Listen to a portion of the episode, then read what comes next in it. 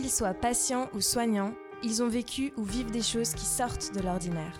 Par leur parcours, leurs idées, leur générosité, ils sont devenus des héros du quotidien. On leur prête pas souvent l'oreille, aujourd'hui on leur donne la parole. Laissons-les se raconter et nous faire découvrir toujours plus de belles histoires. Je m'appelle euh, Cécile, j'ai 33 ans, je suis en région parisienne. Je suis infirmière depuis 2011. Euh, je travaille à la clinique Jouvenet depuis 8 ans. Je suis infirmière en ambulatoire où on fait de la chirurgie orthopédique du membre supérieur et du membre inférieur avec des chirurgies euh, simples et complexes. J'aurais pas fait autre chose comme métier parce que j'ai fait une section de sciences médico-sociales qui était euh, déjà orientée vers la santé. Donc euh, après j'ai passé mon concours infirmier que j'ai eu mon diplôme, mais c'est vrai que depuis toute petite c'était en moi. Le métier n'est pas toujours simple. D'accord Il y a quand même des difficultés. Il faut qu'on puisse contrôler quand même nos émotions, parce qu'on est face à des gens, donc on ne peut pas se permettre de paniquer, d'avoir des peurs. Euh, on a aussi du stress, on a aussi de la fatigue, et euh, il faut réussir à canaliser tout ça.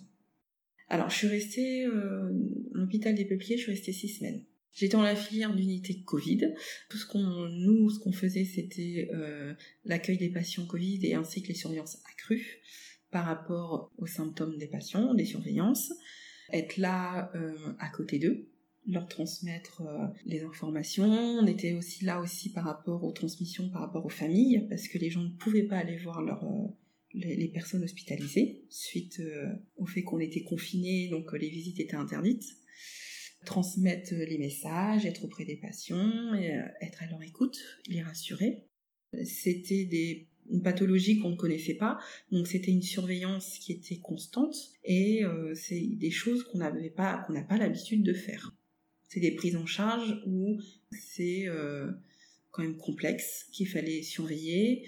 Moi j'ai fait des soins que j'avais pas l'habitude de faire on avait quand même, heureusement, on avait quand même des gens qui étaient, qui allaient bien, qu'on arrive à surveiller, qui sont sortis, d'autres qui sont moins bien et qui nous ont quittés, donc il fallait les accompagner. Et c'est des soins qu'on n'a pas l'habitude de, faire, et par chance, on avait quand même euh, du personnel qui avait fait du soin palliatif, qui nous ont beaucoup aidés dans les prises en charge de de ces patients surtout en ambulatoire, même en chirurgie orthopédique, on n'est pas, n'est pas confronté au décès, voire très peu, voire très rare.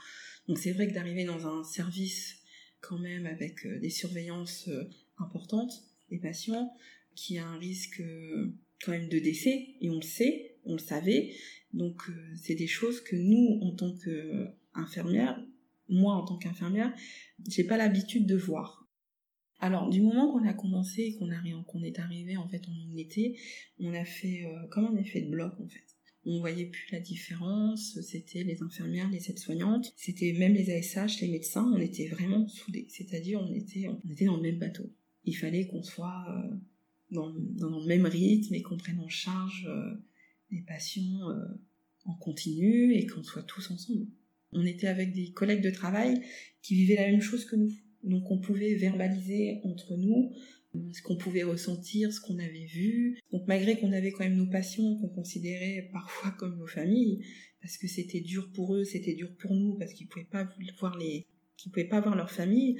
Donc le fait qu'on soit là, on était un peu l'interlocuteur premier qui est euh, infirmière, aide-soignante, médecin, on était quand même là euh, pour le patient. Donc c'est sûr qu'émotionnellement, c'était quand même difficile de faire transmettre des messages et nous, après rentrer à la maison et se dire comment va être le service demain, comment vont être les patients, comment on va les retrouver, est-ce qu'ils vont bien aller, est-ce qu'ils vont, est-ce vont se dégrader. Donc c'était vraiment des questions tous les jours.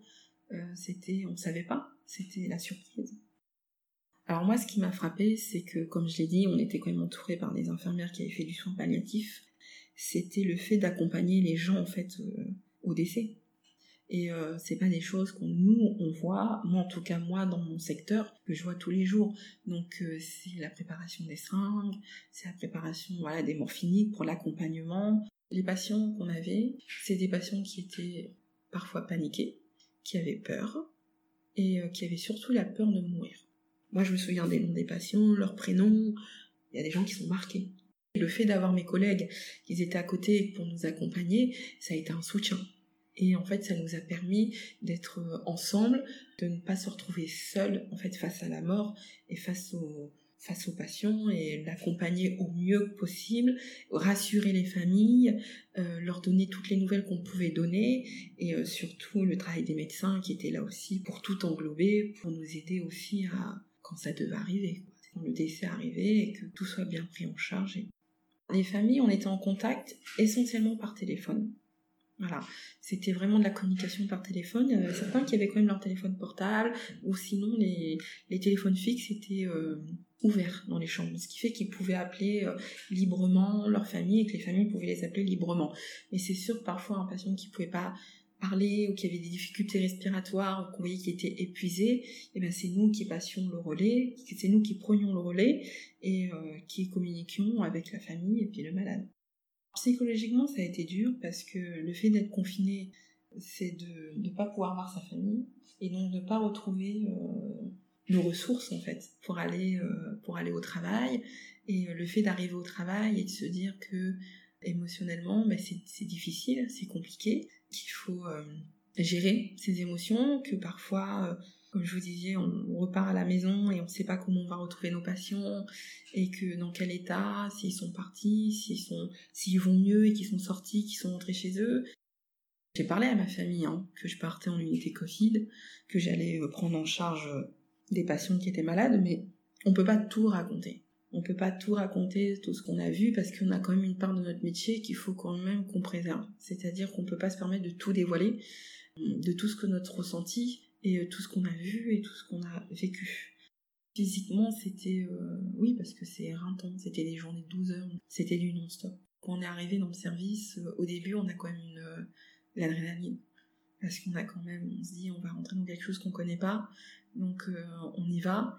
Et c'est vrai qu'après, quand on rentre à la maison, le retour pour le repos, la redescente, c'est pas forcément facile à gérer.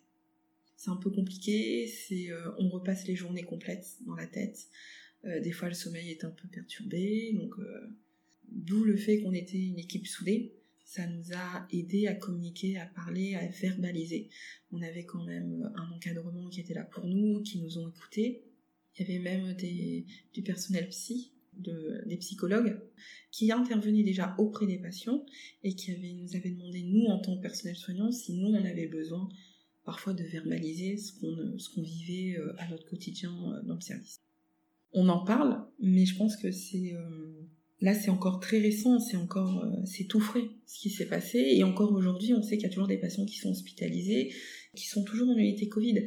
On s'imagine en disant c'est bon, on est déconfiné, c'est bien, alors que pas forcément. Il y a toujours le risque que ça qu'il y ait une deuxième vague qui arrive.